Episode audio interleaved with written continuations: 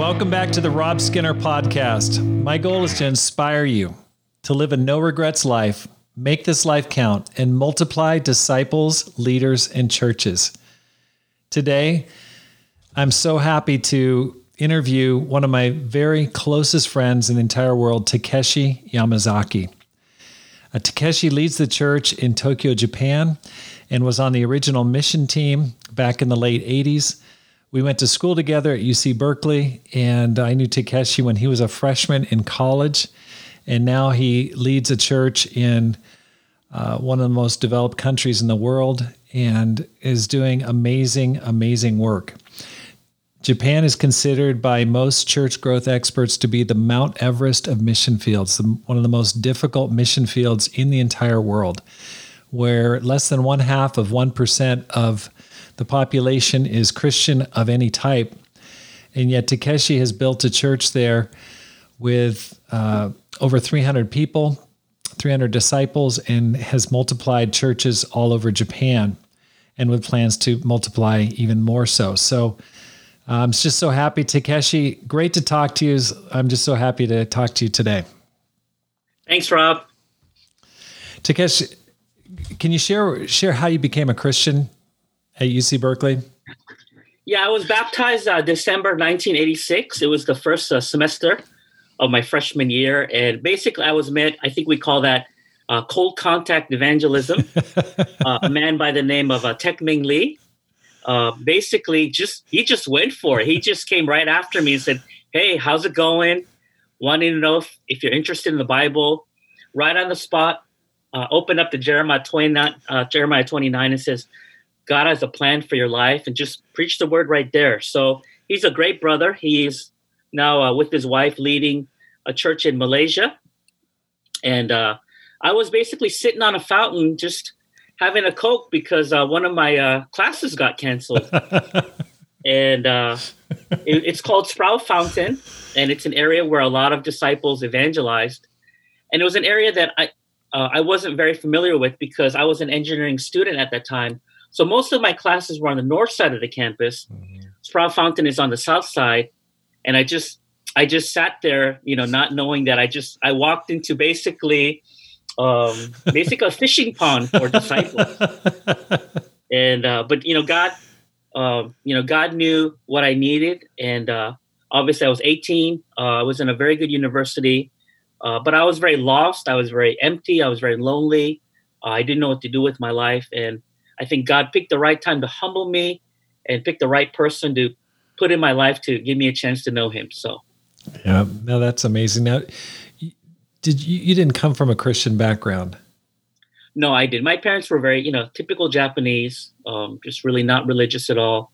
I did have some experience. My uh, junior high and high school were Christian. So I, you know, I went to church and I, I was familiar with it, uh, but I really didn't, really didn't understand about God. I, and I think during my high school years, I did wrestle a few times with the thought of, does God exist? How do I know? So there was something, there was a seed planted in my heart that one day I would like to understand the Bible, uh, but again, um, I, I, I never really believed that I'd become a Christian. Now, you have an interesting background. You you grew up kind of all over the place, and can you tell me just a little bit about that? Yeah, I think, you know, one of the questions growing up that I didn't like was, where are you from? Because that was a very long answer for me.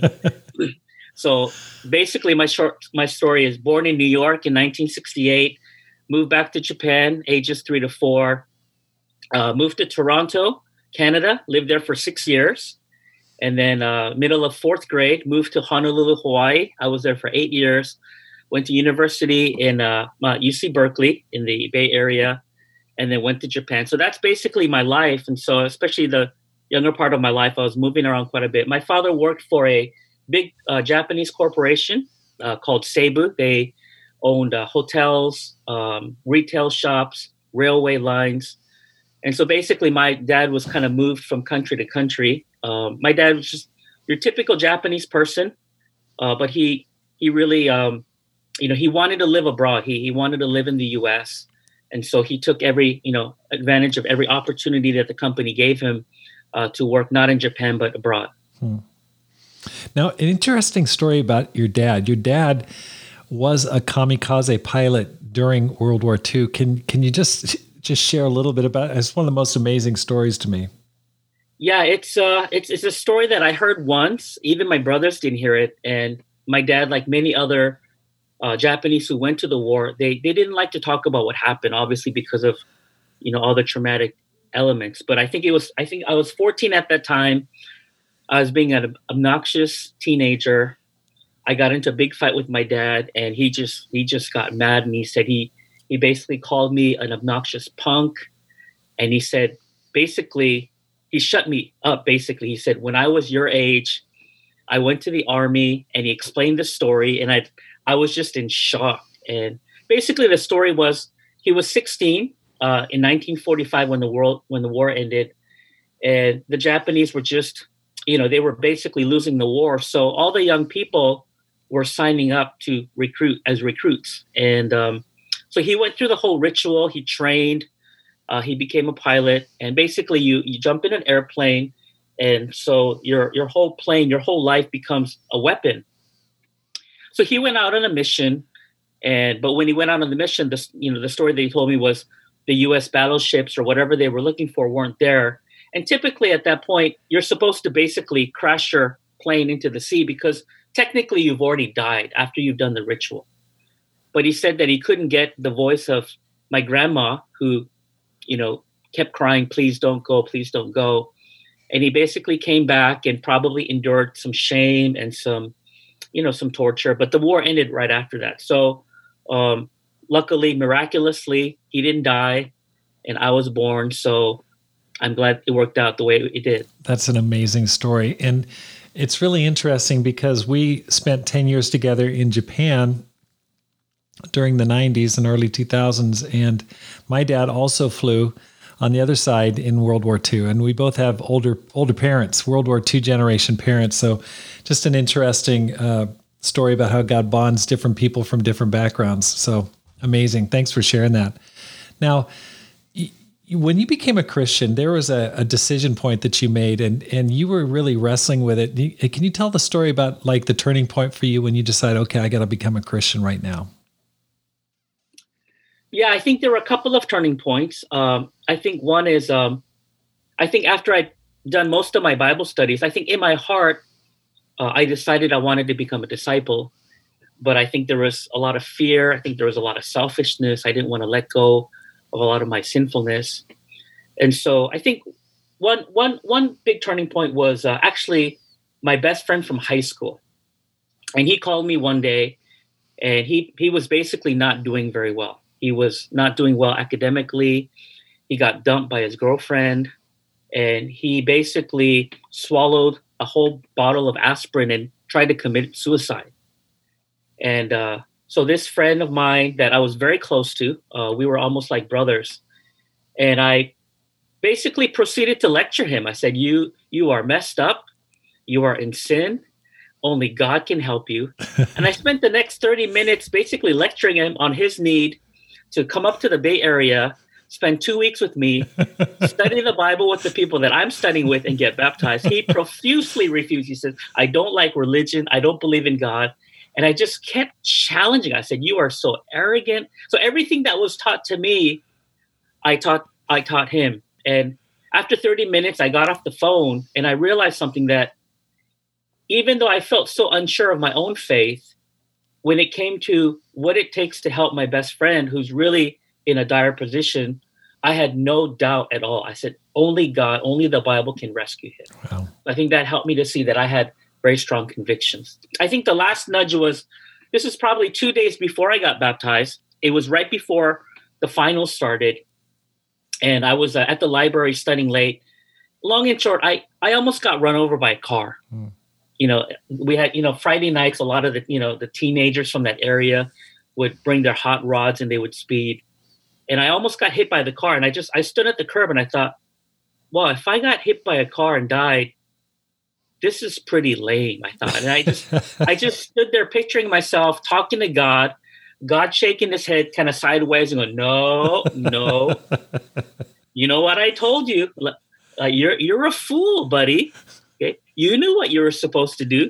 I gave you enough time. And I just I just sat down on the curb, imagining myself pleading with God, God, just give me one more day. Just I'll do it. I'll do it. I get it now.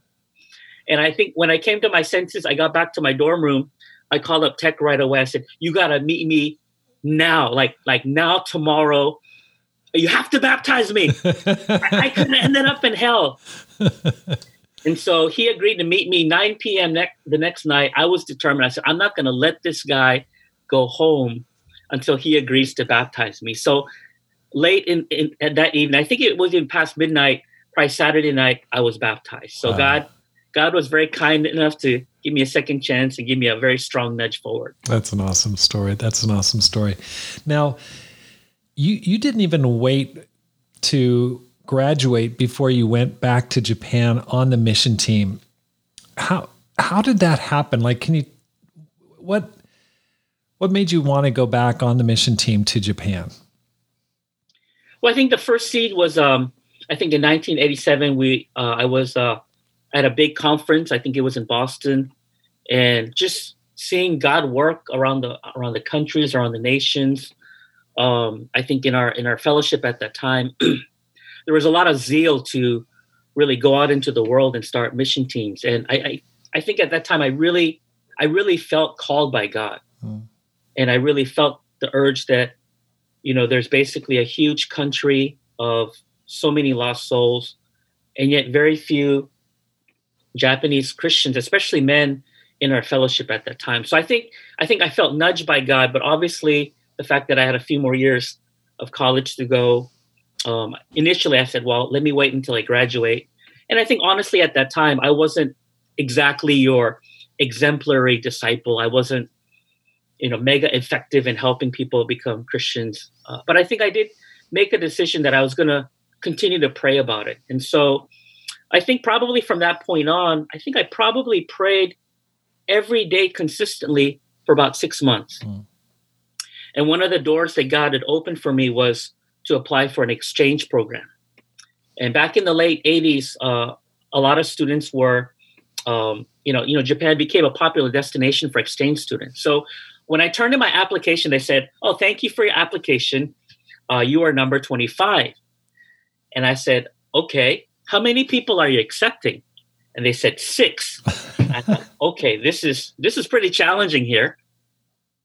And so I kept praying, and I and I firmly believe that, um, you know, my grades were not, you know, I wasn't a straight A student necessarily, but I believed if God wanted me to go, He'd find a way, way to let me go. And so every day I would I would go up on the hill, uh, in Berkeley. You could you could kind of see the you know the San Francisco Bay, and I would just imagine myself one day being on the other side of the Pacific Ocean preaching the word. One day, hundreds and thousands of Japanese disciples.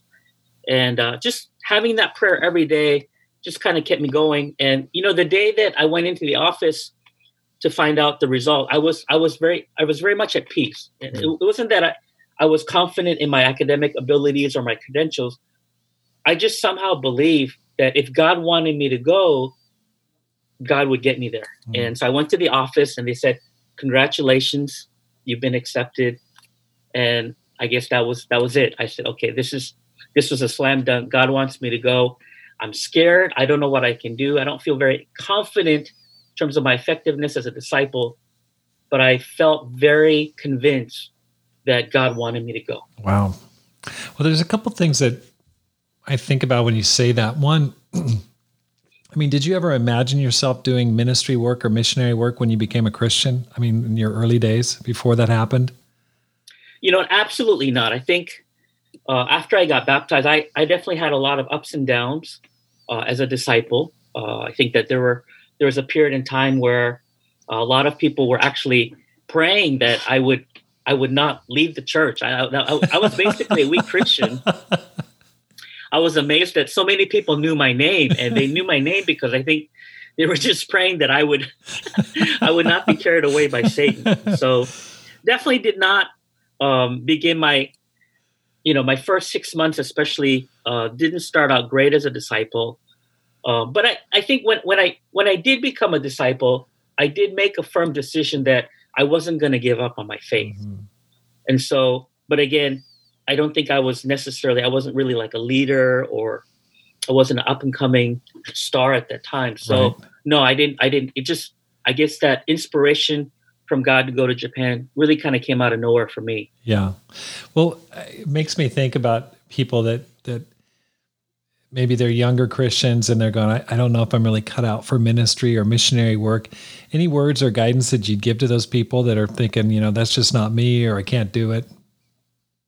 Yeah, I would just encourage them, number one, to just, just start praying. Mm-hmm. And and not so, focus so much on what they think they can do now or what they are at that point, but really through prayer, ask God to give them a vision of what what He can do in their lives in the future. You know, how He can transform people. Yeah, and I think that I think even for me, my life, um, again, like I said, I, I don't think I was exactly the most inspirational disciple when I left on the mission team. But I think people were able to see God transform me over the years. And I think a lot of people probably honestly felt like, well, if He can go, I can go. Right. And and I think God can use anybody. God can use obviously the, the strong, but God can also use the weak and the mediocre as well. That's amazing. Such an inspiring story. Now, you, I mean, you were extremely important and vital there at the beginning because you were one of the few people on the team that that spoke Japanese. So you became immediately both song leader and translators. It's, isn't that right? I wasn't there at the very beginning, so. Yeah, that's right. Um, you know, I grew up, I grew up in a Japanese family, and until seventh grade, I went to an intensive Japanese school. So my, my Japanese was okay. It was probably about primary five level. Uh, it was adequate, but yeah, it, you know, most of the brothers uh, that went on the mission team uh, didn't speak any Japanese at all. So I was one of the few that was able to, um, I was able to few, translate. About the song leading, you know, I, I'm not gifted with, you know, music is not my thing. And that's one of the things I remember saying to God, God, I will never be a song leader. And I learned something that there's just, you just don't say certain things to God. And okay. So needless to say, I, I, I practice a lot. I don't think I ever became a good song leader, but I tried. Yeah. Yeah. That's great. Now, at that point, that that was was that fall of eighty-eight when you went back? That's right, fall okay. of eighty-eight. So you never really went back again, back to the States long term. How did you finish your schooling? I mean, you had a year of exchange. How did you manage that? Yeah, basically, my program was a one-year exchange program. I completed that uh, in the summer of eighty-nine. And then um, at that point, I requested to extend, extend another year at I C U. And so I was... I was able to um, accumulate enough credits, uh, but then in order to um, basically complete my degree at U C Berkeley, I would have to go back. And so that's kind of a crazy story. Um, I, I needed about a year's worth of credit to go back. And so the f- first semester, I did something that I, I guess I kind of regret. It was probably not good judgment on my part. I basically was already kind of working full-time in the ministry in Tokyo, and I flew kind of back and forth. And I had I had brothers who would, you know, attend the lecture, send me the notes, and that was that was bad. That was just that was just not a good thing, and I almost had a nervous breakdown. Uh, my final semester, uh, I needed to go back because there was a um, there was a seminar course that was part of my requirement for graduation. So I, I did go back to U C Berkeley for six months uh, to finish my degree. And that was probably kind of a good good opportunity for me to kind of reboot. You know, get my feet planted again. So that's amazing. That's, that's an inspiring story for people that are thinking, you know, oh, I can't do it because of schooling. There's always, absolutely always a way. Now, your parents, how did they take that? They must've thought this was odd. Yeah, they were, they were not happy. Initially, my dad said, if you want to be a missionary, why do you want to go to Japan for? Nobody in Japan wants to become a Christian. And he said, if you want to go to, if you want to be a missionary, go to Africa. I said, okay, Dad. Um, but I think on a more serious note, I think, I think for my parents, obviously they left Japan and they basically ended up, uh, you know, living the rest of their lives in the U S. You know, they got a green card and everything. So they basically had their American dream. And so for their son to kind of go the other way was probably a little bit confusing for them. Mm. And I think initially they were not happy. Uh, I think they were especially not happy about the fact that I was doing a lot of work in the ministry when I hadn't graduated yet. Mm-hmm. And it caused a lot of tension. I think there's a period of about a year and a half where basically my parents disowned me.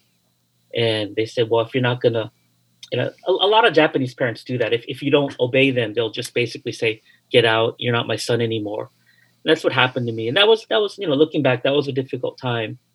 But I also felt like I needed to not back down on my conviction. Mm-hmm. You know, I needed to do what's right, you know, in the eyes of God, no matter how difficult it was. Um, so I'm just, I'm just glad that God gave me the strength to uh, overcome that. And, and, you know, I got things patched up with my parents after that. So right. I think at the end, all, all was good. All's well. That's right. Not, you know, like I mentioned at the beginning, Japan's considered to be the, the Mount Everest of mission fields. I mean, it is like the most challenging mission field, at least, you know, and speaking from personal experience, I absolutely agree. What amazes me, Takeshi, is you've been there for, for thirty plus years. How have you personally managed to keep growing after thirty years on the mission field? Um, I mean, I just remember times just going, this place is a spiritual wasteland. There's no, there's no sense of Christ there. There's no, you don't see a lot of church. You don't see church signs. You don't see, you just don't see any trace of, of Jesus there in Japan. And it's really a very empty place from a spiritual perspective coming from the West. How have you managed? How have you been able to stay so strong for so long?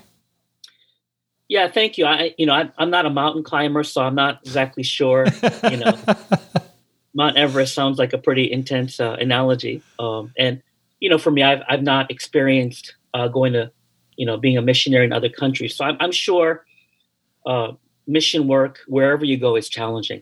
And I don't think it's just Japan. Uh, I think in terms of, I, I did, I do feel like you hit on a good point where, you know, Japan's a, it's a beautiful country. It's well developed. It's very safe. There's so many great things about it. But I think from a spiritual point of view, it is very desolate. Mm-hmm. And uh, there are hardly any churches. You can, you can go through parts of Japan where you won't see any churches at all. Right. Um, they say less than one percent of Japan is Christian of any kind. And there's just so little, you know, morality and Christianity. So that's, I think that's basically the hard part. And um, yeah, I think in terms of, you know, trying to grow, um, I think one of the things that kind of looking back is I think I've had experiences in my life where I felt like, you know, God really humbled me. And, you know, in the Bible, you know, God says, humble yourself before the Lord and he will lift you up. And I think, you know, if, if God wants to humble me, I think that's fine. But I think I found that maybe instead of asking God to humble me, maybe I should try to work on myself getting humble. I think mm. this is, this just seems like a better way to go. And I think there were times in my life looking back where I felt, I think, honestly, I just got very arrogant. I got very prideful. I very, got very complacent and felt like I'd arrived at some place. And those were the times when God really, really humbled me. And those were very, very, in many ways, bitter times, difficult times. And so I think I've tried, especially in the last fifteen years, to make sure that I stay humble uh, in good times or bad times. And uh, so I do a lot of reading. Uh, I try to read through the Bible once a year. I try to read through maybe sixty to seventy books a year. I'm not, I'm not a great reader, but I think I try. I just always carry around a book. And then I think the other thing that really helps me is just, just seeking help from the right people. You know, there, there's, there's always great people if you find them. Mm-hmm. There, there are sources of inspiration. There are people that can, you know, put you in the right direction. Mm. And I think that that's probably helped me, just being blessed with great people, great mentors, uh, not just locally, but around the world. And I try to seek as much positive help as possible. It's, it's, it's awesome. You always have struck me as a very, very humble person and, and so strong and persevering. Now you've, you've got both a U S and a Japanese passport. You're both, uh, you know, really kind of straddle, straddle the countries in a way. How have you balanced the cha- challenge of being both Japanese and American? What, what, what, I'm sure that's, you face some really kind of unique situations. Yeah, I think, I, I don't know if the word balance is really appropriate for me. I think even growing up, even now, I, I, I do have struggles with, with my identity. And I, I love visiting the States. I just, I get very excited. Uh, but then I think it, the, the reality is, wow, I'm just, I'm not very American. And then, you know, in my, in my daily life here, even including my family, I look totally Japanese. I speak Japanese well enough so that most people just think I'm a regular Japanese. And yet I just, I just kind of feel like a, like an alien a lot of the time. And I think that's something that I've had to work with. And I, and I think really, I think I've learned to kind of accept who I am, that I'm not, I'm not totally Japanese and I'm not totally American. I'm kind of a unique person, mm-hmm. uh, but maybe, maybe the proper phrase is, you know, the world is not my home. Mm-hmm. And whether I feel at home at a certain place is really not that important. Um, I think having, you know, both passports and identities, you know, has a lot of advantages. And so I've tried to try to look at it in a positive way that uh, even though uh, I am Japanese, instead of thinking I'm a Japanese, but I'm deficient because I grew up in the States, I think it's actually, I'm at an advantage because, you know, so many things that a regular Japanese person bro- grown up here doesn't have, I'm blessed with. Right. And maybe the other way works for me. I, you know, even though I go to America, speak English regularly, but I, I've also got the benefit of another culture and a language. So mm-hmm. just try to be positive about it and not, you know, not worry so much about my identity crisis. Right. Well, I know for myself, uh, just having you as a friend in Japan when we were there was just so incredibly valuable, because there were times when we were, you know, really lonely, but it was so great to just be able to talk to you at staff in English and and to laugh together and to share stories. And and uh, so for that reason alone, I'm I'm grateful for your background. Now, yeah, thank you. Yeah, I remember those times. We we had a lot of fun together. Right? I know it, it. It, it. You and your family brought uh, uh, so much excitement and joy, and uh, that's great. Yeah, yeah, those are precious memories. Now, talking about the early days, you know, going way back late eighties and the early mission team, do you have any funny stories from that time? Any anything that you'd like to share with people that that happened that was kind of out of the ordinary? Yeah, I, I don't know if it's funny or not, but I mean, you know, basically, I was twenty years old. I was a college student. Japan still is and was at the time very expensive. So all of us, we we always struggle with money, and so I think a lot of our funny stories had to do with money. So one of my favorites is uh, basically every week we were encouraged to take sisters out on dates. And, uh, but we did, we just didn't have a lot of money. And we had this one brother, just very, just very gentlemanly, very good looking brother.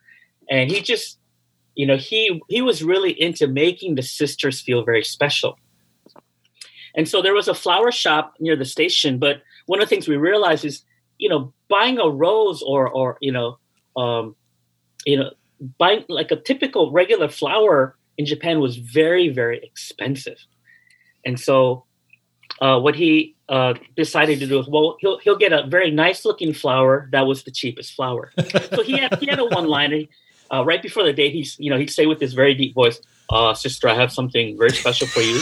Please uh, close your eyes." So the sister would close their eyes, and then and then he'd have the flower. Okay, go ahead, open your eyes. So he would present the sister with this flower, which he thought was very beautiful.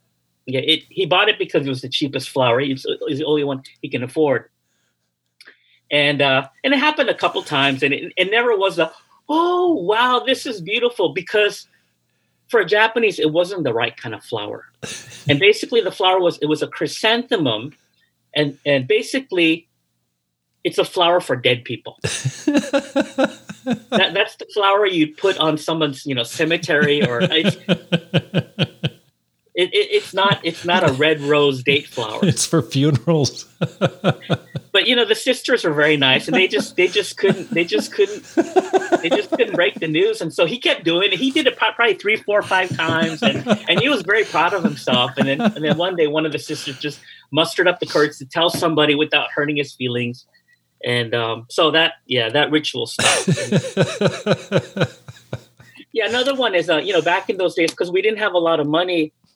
Um, you know, we were encouraged as college students to, you know, dress nicely. So we actually wore suits every Sunday so that we would look a little bit more mature. And I only had one suit. I only had the suit that I bought when I graduated high school in nineteen eighty-six. It was kind of a dorky suit. But, uh, you know, back in the late eighties, uh, back then, Japan was very wealthy, and they didn't have secondhand stores. And so if you had anything that was old, it's still nice, but not, you know, you don't use it anymore. You basically left it out in the garbage. And so in one of my prayer walks, I just stumbled upon just a bunch of boxes. And I opened up the box and I said, wow, these are nice looking suits. And it just, it just happened to fit me. I came home with five boxes, five new suits, which would, would have probably cost hundreds of dollars. And, uh, and then kind of, uh, you know, right, right on the inside of the coat, I think it was, it belonged to a very wealthy man. It had his name kind of sewn in there. And I think his name was Mister Takahashi or something.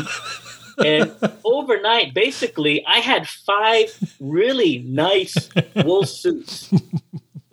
And so that kind of became a trend for us, that when we go out on prayer walks, the question was, are we really praying to God, or are we actually doing garbage hunting? And literally, we we go out with the prayer, say, God, I need curtains, uh, I need a chair, and, and so many things. You know, I mean, it's really true. You know, if you pray for it and seek it, God will provide. And so literally, you know, whatever we needed, God just put out on the garbage in our neighborhood. Oh, so. My gosh. That's hilarious. That's hilarious. Now, um, let's, let's turn our attention here a little bit to the church in Japan. And, and how many churches are there now in Japan? Uh, we have now seven churches, and we're, we're quite spread out throughout Japan. Okay. And, and which cities are they in right now? Okay. Yeah. So, uh, Tokyo, Uh, I'm going to go in the order of their uh, size.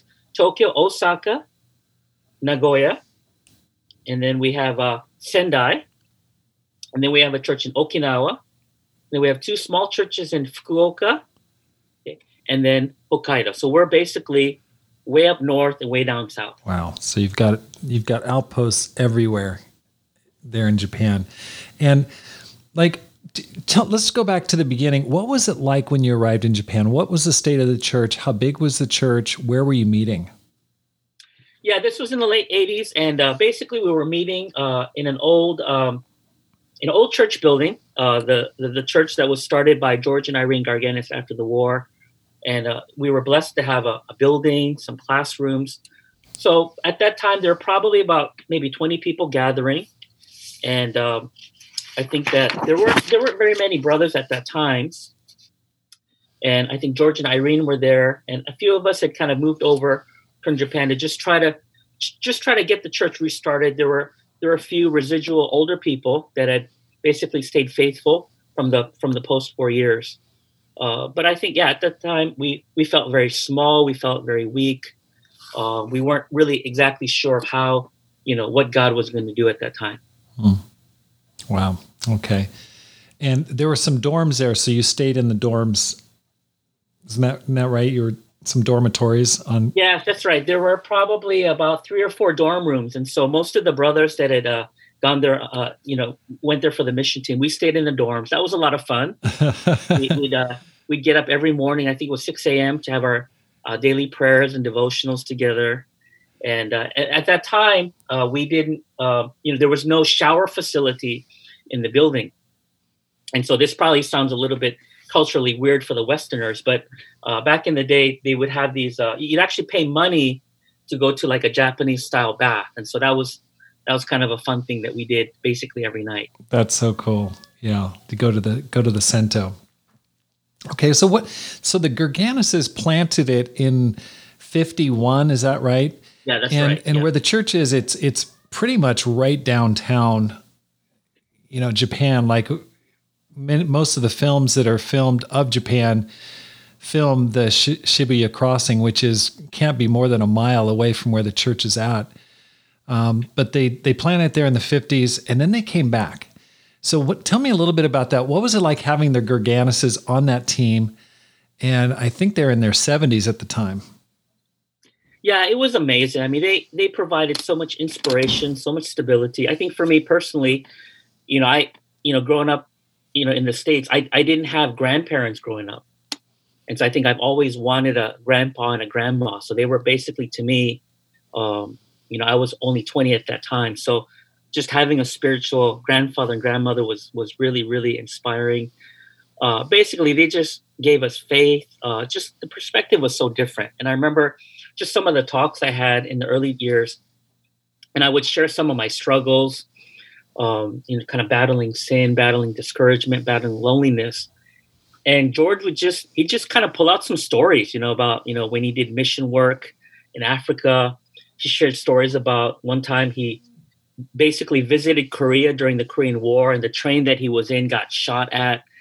And basically just sitting there in the living room, thirty minutes, an hour of his story, he just he just got a perspective that God was so much bigger. Wow. And I think I think all my problems just seem very, very small. And and I think what they brought more than anything is they really, really believed that God was going to do something great. Hmm. And just over and over, they would say, we we believe with all of our heart that God wants to evangelize Japan. He's going to do something amazing. Even though we're still small, we're still insignificant now, God can do anything. That was the really just the consistent messages message that they kept giving us at that time. I mean, it was so amazing. Um, although I never got to I, I never got to meet George. I think he passed away before I, I got over there. But um, just to, to come out of retirement and then to go to that difficult mission field. What, what an inspiration for older, older disciples. And just, I mean, he was totally instrumental. And I know that there was some, some challenge with the direction of the church, the control over the church. Can you talk a little bit about those early days and what was going on there in terms of, um, you know, the control of the church? Yeah, you know, that's a bit of a complicated situation. Basically, the church really blossomed after the war. I think in the nineteen fifties, not just the Church of Christ, but churches in general in Japan blossomed. But then from the nineteen sixties, seventies, I think the economy prospered. I think people got worldly. And I think by the time the eighties came, you know, most of the churches, and in fact, the, the church that George started as well, basically it really kind of died down and dwindled to nothing. So I would say the long and short is, you know, most, if, you know, if, you know, I think most of the older members were really discouraged. They hadn't seen people baptized in maybe decades. And so a lot of them were basically, um, basically put up the white flag, and they were planning to close down the church. And they were not very open to um, restarting the church or just implementing changes. And so I think there was some conflict because I think, I think George and Irene had embraced a new philosophy, a new, a new way of trying to build the church. I think the people that came on the mission field had a renewed vision, but I think the older people were very hesitant to do things differently. And so mm-hmm. obviously there was a bit of a kind of a control power struggle at that time. Mm. And what, what, what was George's role in that? I mean, how, how did he make a difference? Well, I think that, you know, uh, some of the older people, um, you know, even some of those that were hesitant to make changes, uh, they were very deeply grateful to him. Mm-hmm. And I think that they sensed in George that he was very excited about the new direction. And so I think he was, you know, he he, he basically tried his best. I think he, he gave people a lot of time and space um, to try to accept, accept, accept change on their terms. And um, I think that basically, um, you know, the, the older people, especially the leaders that were still there, Um, they just had a lot of respect, basically, mm. for for this couple that came to Japan after the war. Mm. And um, I think there was a lot of loyalty mm. um, there. And I think George and Irene, even though they moved back to Japan, uh, from Japan, uh, they never lost a heart for the congregation. And so it was obvious that they really loved the people. And just for them to come back in their seventies, just yeah.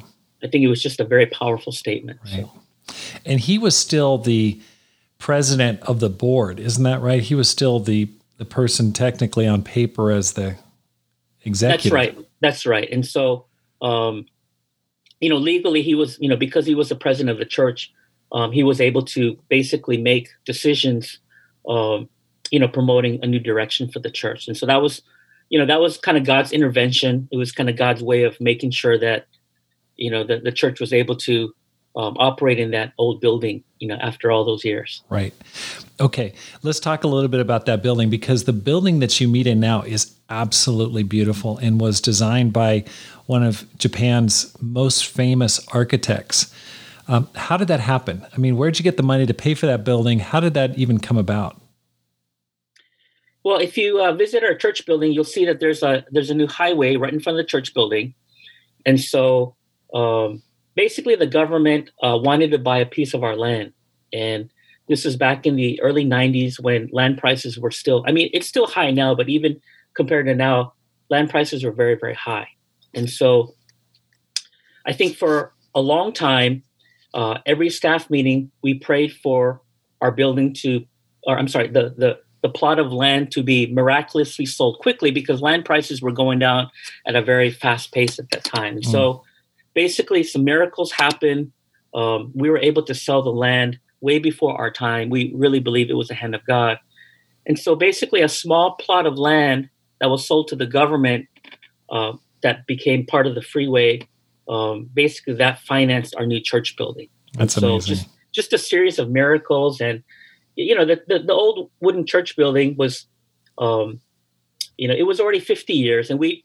We we'd all, we we'd always joke that, you know, it's better not to sneeze in the church building because the church building might come down, and uh, so the wooden floors were kind of cranky. If you actually, you know, got up to use the restroom during service, you disrupt the whole service, and so the building was, you know, it was it, it was it was it was dying. So we, we definitely needed needed a new church building, and and and God blessed it with uh, just it's a beautiful building. And uh, it's it's big, it's spacious, and uh, so we're just uh, very, very um, fortunate. It's just a, just the hand of God. Yeah, it's amazing. I mean, really, just I remember arriving before the old building was taken down, and just it was just so cold in the winter, and there would be open fires with with uh, propane or not propane, but uh, kerosene stoves heating it, and you just stand over like a. with your hands over there trying to stay warm during during the service. Amazing, amazing transformation. Now, for you, during that first year, you were going to school at I C U, International Christian University. That's a long way away from the church building, but you had a very fruitful ministry there. Can you tell me a little bit about that? Yeah, my university was, um, it was it's quite far. I think uh, if you hop on the train and then you have to take a bicycle from the station, basically door to door, it'd be maybe an hour, hour, ten minutes. And the trains are quite expensive. So a round trip um, would cost um, maybe about twelve dollars, you know.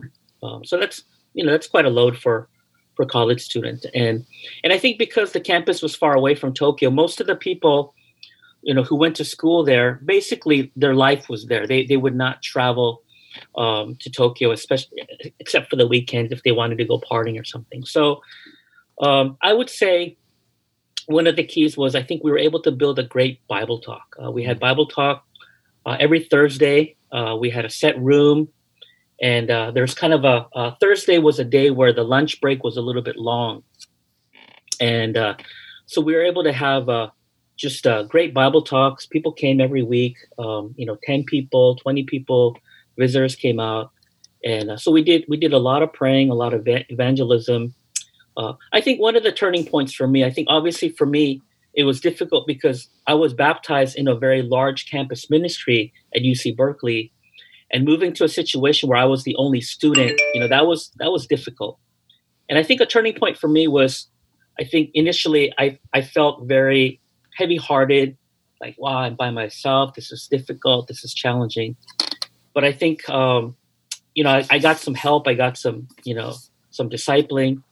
And and one of the things I, I started to do is I started to dream. I said, God, I, it's only me right now, mm. but one day I'm going to walk into this cafeteria, and I'm going to see this cafeteria filled with disciples sharing their faith. That's awesome. You know, one day we're gonna we're gonna convert that that prideful guy from that club because he thinks he's such a hotshot. And so just kind of dreaming and praying, uh, and then just doing just a lot of work, a lot of evangelism.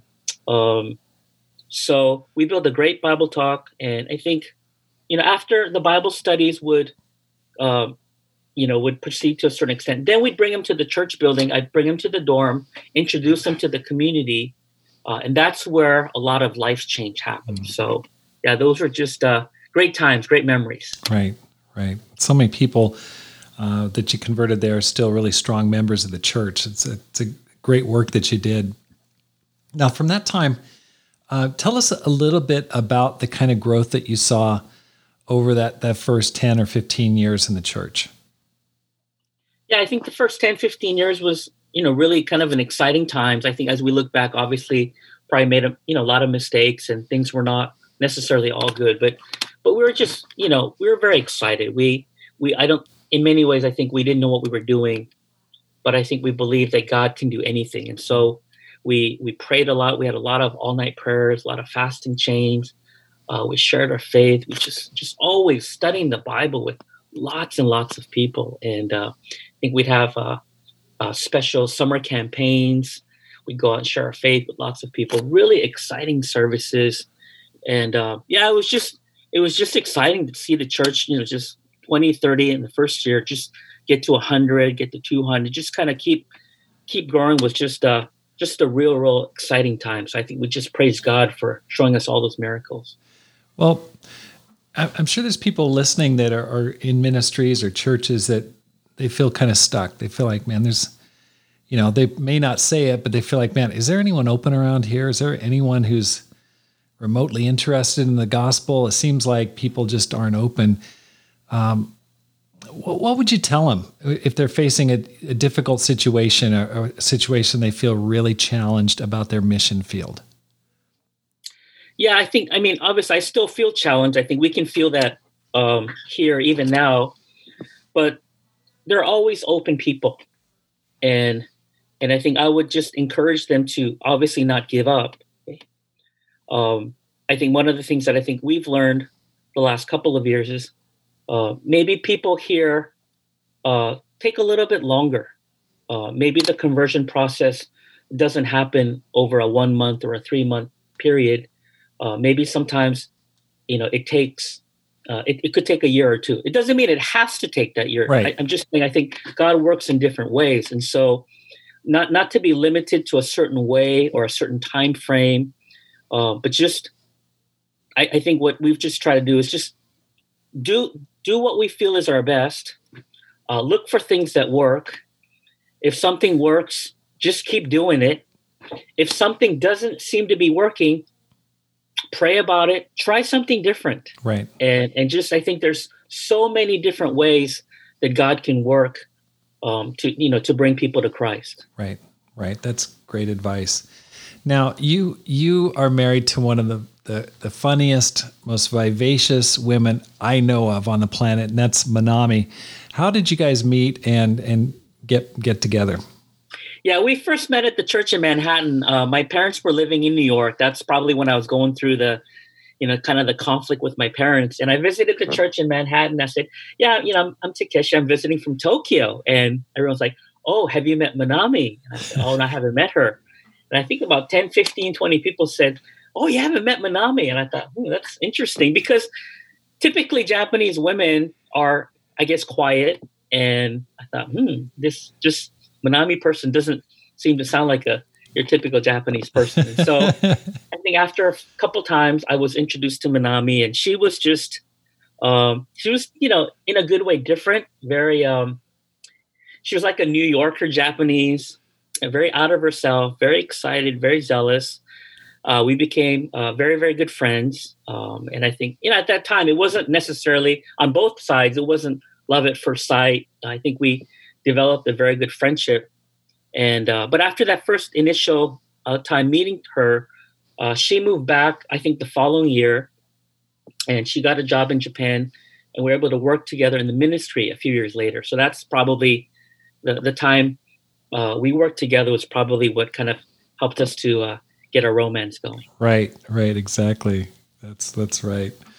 Okay, so I wish she she were on the on the line here today. She's just hilarious, great person. Now, what kind of setbacks and difficulties did you experience building the church, Takeshi? What what are some of the things that you face? Are like, go, whoa, that really knocked the wind out of me. Yeah, I think you know, just I feel like there's been a lot of setbacks, and uh, I'm sure there are setbacks in every church and every culture. But I think for us, basically, the lack of Christian foundation here is very difficult. And I think what we found is a lot of people maybe were eager to get baptized, but then their their spiritual foundation, you know, the, the, the roots weren't really there. Mm-hmm. And I think it's just, you know, I think for obviously for Christians, it's discouraging when people get baptized, but then they give up on the faith. And so basically just just kind of overcoming the kind of indigenous struggle, the, the, the worldliness, the materialism. Uh, I think a lot of people lose their faith. Either they they don't get baptized or they end up leaving the church because of family pressure, social pressure. That's a big thing for us here. And um, just kind of, you know, building a church of disciples with strong convictions that won't leave, you know, when, when the fire comes. I think it's been a big challenge. Um, I think, you know, cultivating a culture of spirituality. I think it, especially in the initial years, I don't think we were very good with, uh, you know, conflict resolution. Mm. And because the culture here, um, there's just a lot of shame involved, and people are ashamed to deal with conflict. They're ashamed to talk about their weaknesses. And so I think that we've learned to just try to develop um, just a healthier um, culture where we're not, we're not, we're not ashamed to talk about our weaknesses. We're not ashamed to sort out differences. We're not ashamed to admit that we're not perfect. Right. We have issues, we have fights, we have differences. Um, so I think just, I think those are things that we uh, are still working on right now, I believe. Right. Right. Now, let's let's imagine you could just step into a time machine and you could go back in time thirty-one, thirty-two years to your first year in Japan. What what three things would you counsel your, your younger self? Wow, that's a that's a very that's a very deep question. um, okay, uh, I think I'd first of all tell myself, learn the language better.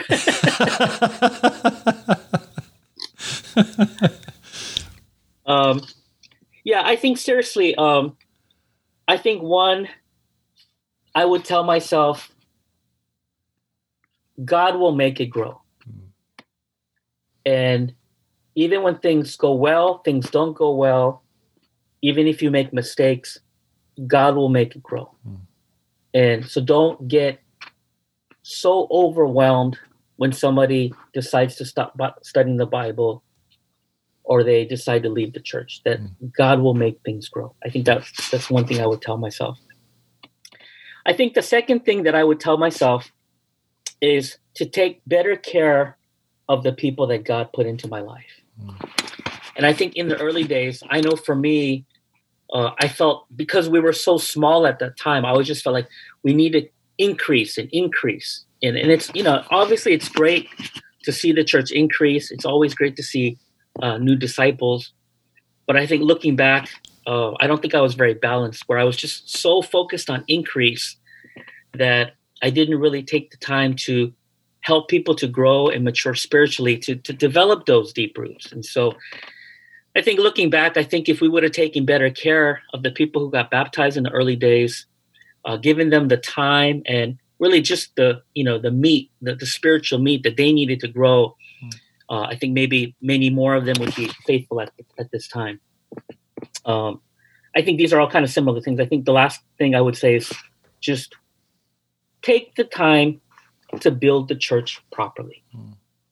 And if if the church is built on a deep, spiritual, strong foundation, it will survive any of the storms. Mm. And don't, you know, don't get caught up in the, you know, on being result-oriented. Um, you know, the a lot of short-term successes, I mean, it's not all bad. But but sometimes they can be very deceitful, because you think you're being very successful because a lot of people are getting baptized. But if the foundation is not deep, uh, you know, it won't be able to weather the storm. Right, right. That's that's profound right there. Yeah, interesting. I mean, you were you were such a young Christian anyway, though. It'd, it'd be hard for you to have that perspective. It'd be amazing to have a, an older brother like yourself go back and give you that kind of advice. Now, You're, let's just change the subject entirely, Takeshi. You are a major sports fan. I mean, this must be one of the big sacrifices in in uh, going to Japan. I mean, you are a huge baseball fan. Um, tell me about I, I know that you have a special ambition that you um, want to want to see some of the baseball parks. Can you tell me a little bit about what that is? Yeah, you know, I, I love sports, and I think I'm basically a baseball nerd. uh, you know, I grew up, you know, trying to do different sports. And I think I, the only sport that I was semi-successful was baseball. I played baseball until high school. So I just I just love baseball, and I'm just a baseball nerd. And so, yeah, one of the goals that I set is, uh, you know, before I take the bucket, uh, that I'll be able to visit uh, every baseball, you know, Major League Baseball stadium Uh, in the United States. And it's honestly, it's a meaningless goal. I don't, I don't even know why I said it, but um, I think I've been able to accomplish about two thirds of it. That's awesome. And, uh, but yeah, I, I think, I think really what it does for me is it just, um, I think every time I visit a new stadium, and uh, it, it just helps me to feel like I haven't missed out on life in the U S. I think that's probably the big part of it. Right. And honestly, at this point, if I don't accomplish it, it's not a big deal. It's just, I guess it's just kind of a, kind of a hobby thing, but I, I love baseball. I'm, I'm now, which, baseball. which stadiums have you still to visit? Uh, well, let's see. I've, I've got a couple of stadiums in Florida, and, uh, and then really the, all the Midwestern, you know, like Cleveland, Cincinnati, Ohio. So those are kind of that whole area. Um, I, I, I haven't figured out a way to get to those areas. So, so you'll have to encourage people to have conferences there in uh, in the heartland of the, of the country. Yeah, yeah. I was. Yeah, that's why I'm a little bit bummed. I had I had a plan to uh, knock down a couple of the stadiums for Orlando this summer, so that'll have to wait a couple years. So,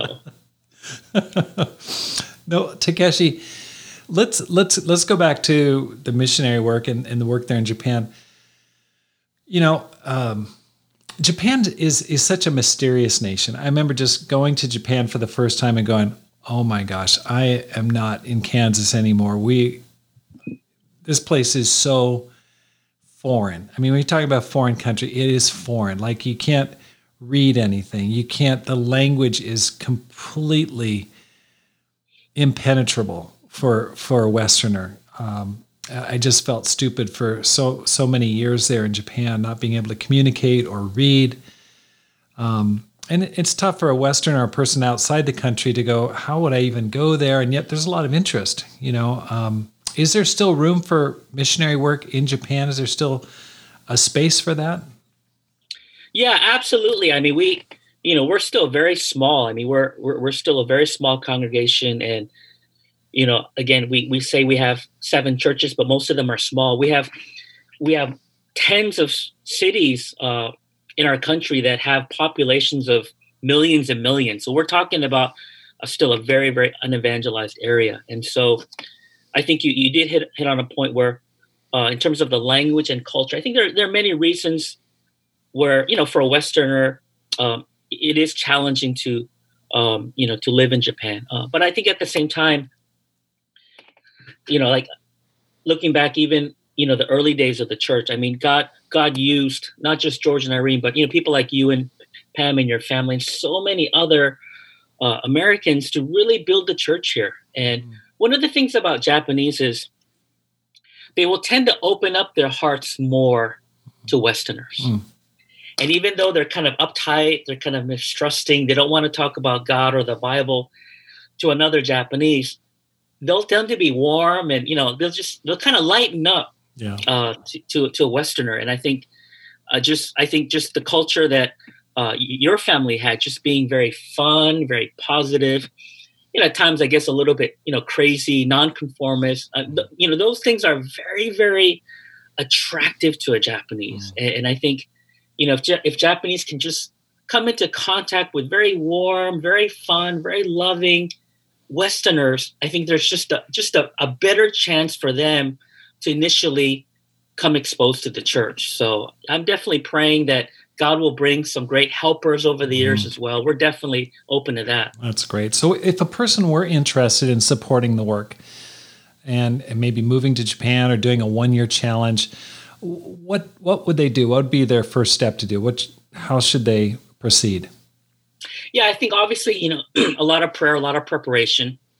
And I think on the flip side to kind of that warmth and the, you know, the, the, the, the character, I think, I think you have to have very strong convictions. And I think you have to be able to um, be resilient, and you have to accept the fact that a lot of people will, you know, when you invite them to church, they'll kind of give you the cold eye. A lot of people will reject you. And so if, if people are not grounded strongly in their walk with God, they're not going to do well spiritually yeah. here. Yeah. So I think that would be the most important step. Uh, obviously, if if if if you can learn the language, uh, I think that would be great.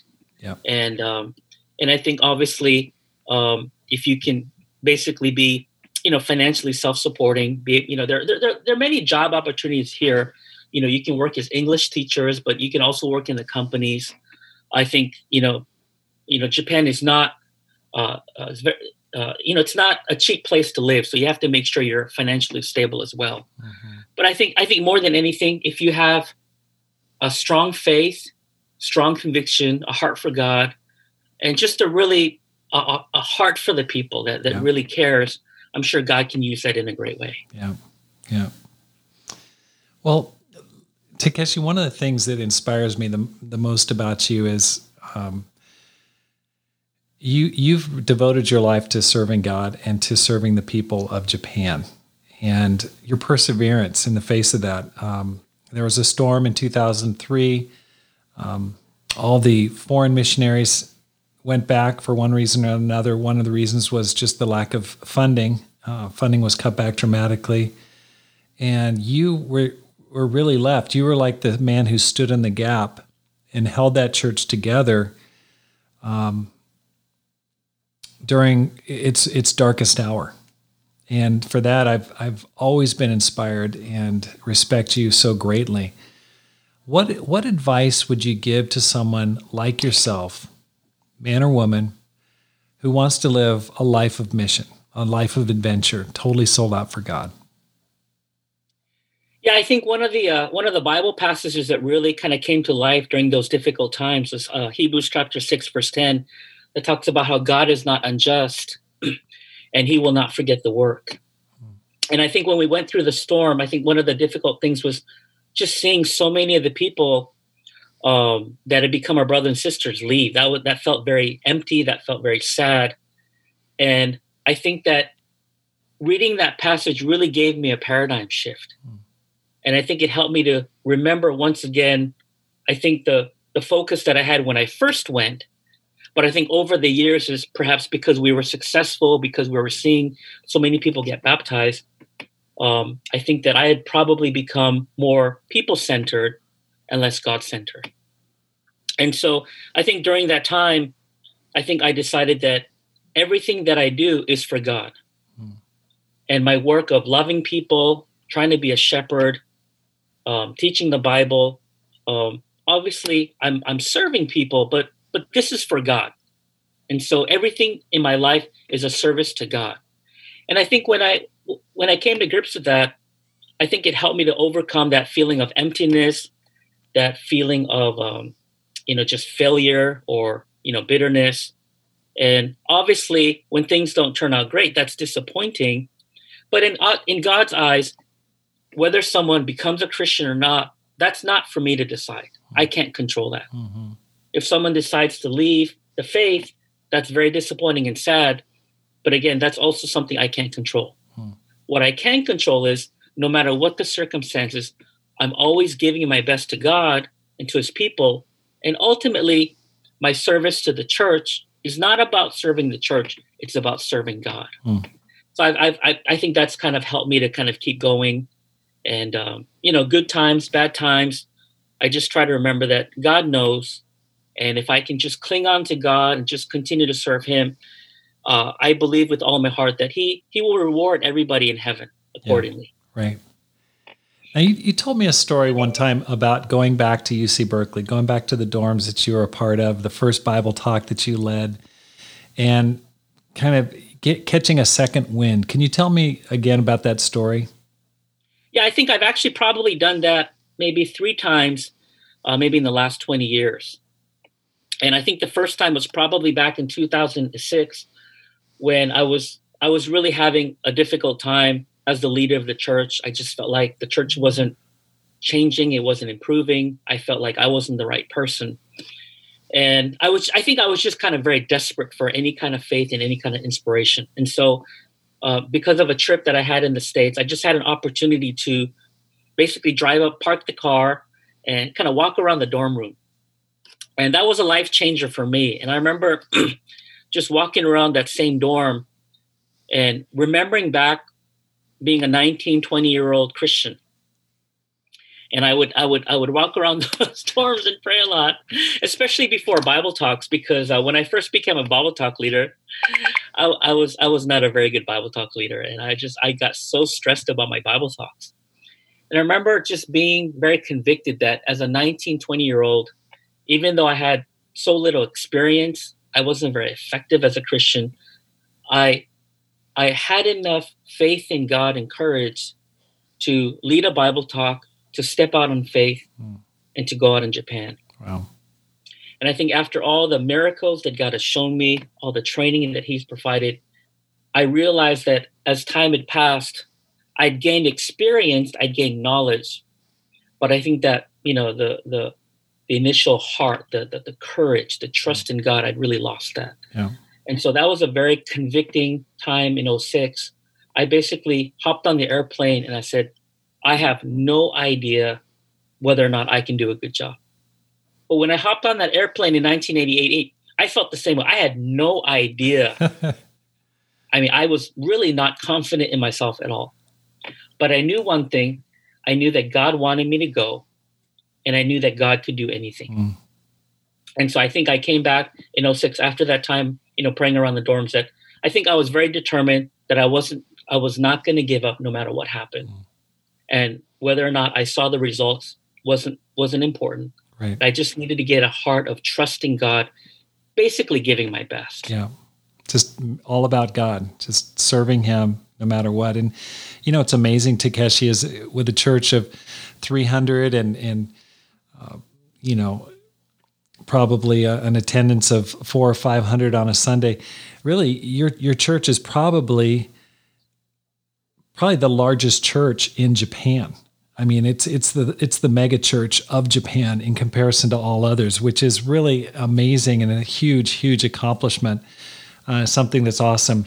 You know, I just want to I want to say something about the the Japanese people, because I was just so impressed by being there for ten years. Just the amazing quality of the Japanese. It's hard to describe to to people outside coming from the West.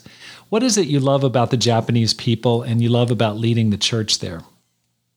Yeah, the people here are very, very faithful. They're very loyal.